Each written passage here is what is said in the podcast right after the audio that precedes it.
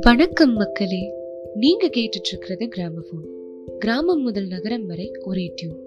அவினாஷிலிங்கம் பல்கலைக்கழகத்தோட நிறுவனர் அவினாஷிலிங்கம் ஐயா அவர்களுடைய சுயசரிதையான த சீக்ரெட் டச் பத்தி உங்ககிட்ட உரையாட போறது நான் சபா.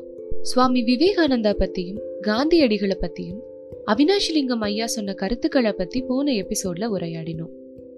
ஸ்ரீ ராமகிருஷ்ணாவுடைய கருத்துக்களை சுவாமி விவேகானந்தாவும் அவருடைய ஃபெல்லோ டிசைபிள்ஸும் உலகம் முழுக்க கொண்டு போய் சேர்க்கறதுக்காகவும் வறுமை கோட்டுக்கு கீழே உள்ளவங்களோட வாழ்வாதாரத்தை முடிஞ்ச வரைக்கும் உயர்த்துறதுக்காகவும் ராமகிருஷ்ணா மிஷனை உருவாக்குனாங்க.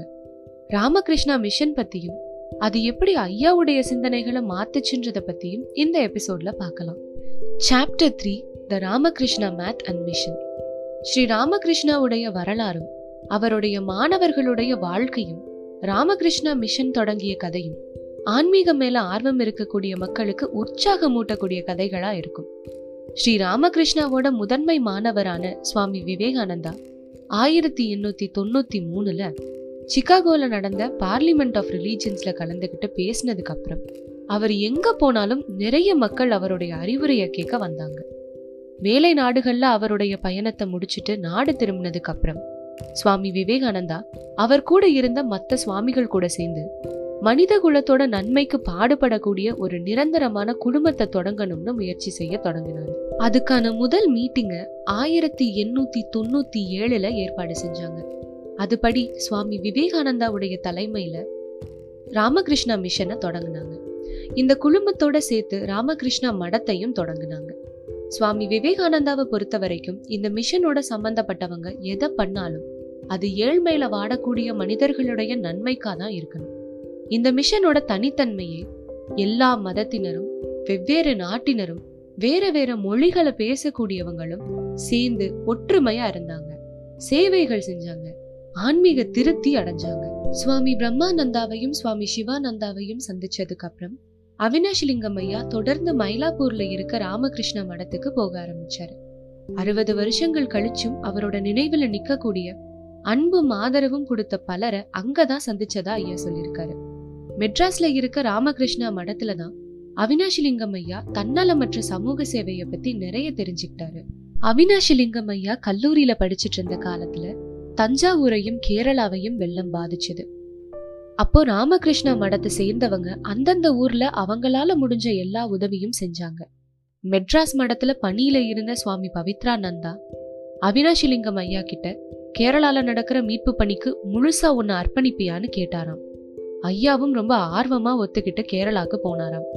அங்க சுவாமி ஆத்ம பிரகாசானந்தாவுடைய தலைமையில மீட்பு பணிகள் ரொம்ப தீவிரமா நடந்துட்டு இருந்தது. அங்க ஐயா உதவும் போது நடந்த ஒரு சம்பவத்தை குறிப்பிட்டிருக்காரு. அதை நான் உங்க கூட பகிர்ந்துக்கிறேன். வெள்ளத்திலிருந்து மீட்கப்பட்ட மக்களோட பசியை தீர்க்கறதுக்காக அரிசி மூட்டைகளை வேற வேற ஊர்ல இருந்து படகுல கொண்டு வந்து அடுக்கி வச்சிருந்தாங்க. அப்ப ராத்திரி நேரத்துல எல்லாரும் தூங்குனதுக்கு அப்புறம் அரிசி எல்லாம் அடுக்கி வச்சிருந்த இடத்துல இருந்து ஒரு சத்தம் கேட்டுச்சு. யாரோ அங்க இருந்து அரிசி முட்டைய திருட வந்திருக்காங்க. அப்போ சுவாமி ஆத்ம பிரகாஷானந்தா சத்தம் போட்டு எல்லாரையும் எச்சரிச்சார். சுவாமியோட சத்தம் கேட்டதும் திருட வந்தவங்க தப்பிச்சு ஓட ஆரம்பிச்சிட்டாங்க. அப்ப அங்க இருந்து ரெண்டு அரிசி மூட்டை தண்ணிக்குள்ள விழுந்துருச்சு அதை எடுங்கன்னு சுவாமி சொன்னாராம். ராத்திரி நேர இருட்டுல தண்ணியில இறங்க எல்லாரும் தயங்கி நின்னாங்க. சுவாமி ஆத்ம பிரகாஷானந்தா உடனே தண்ணியில குதிச்சு அந்த மூட்டைகளை வெளியில கொண்டு வந்தாராம். ஏன் அந்த ஆபத்தான முடிவை எடுத்தாருன்னு கேட்டப்போ இது குரு மகாராஜோட சொத்து.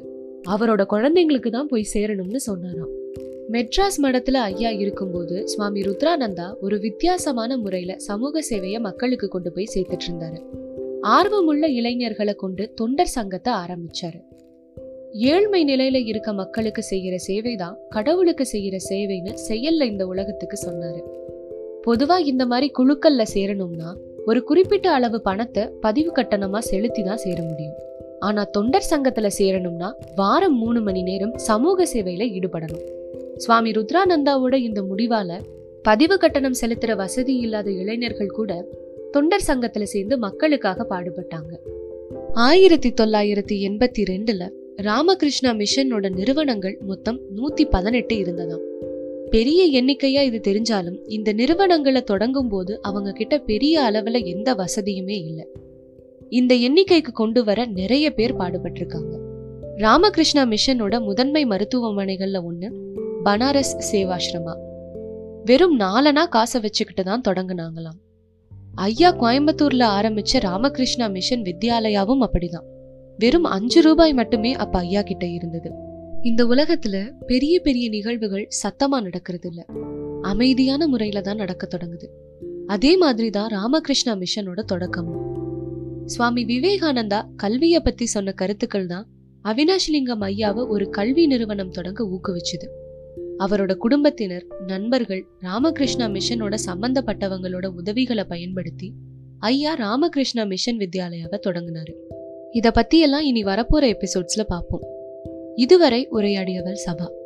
அடுத்த வாரம் இன்னொரு எபிசோடோட உங்களை வந்து சந்திக்கிறேன்.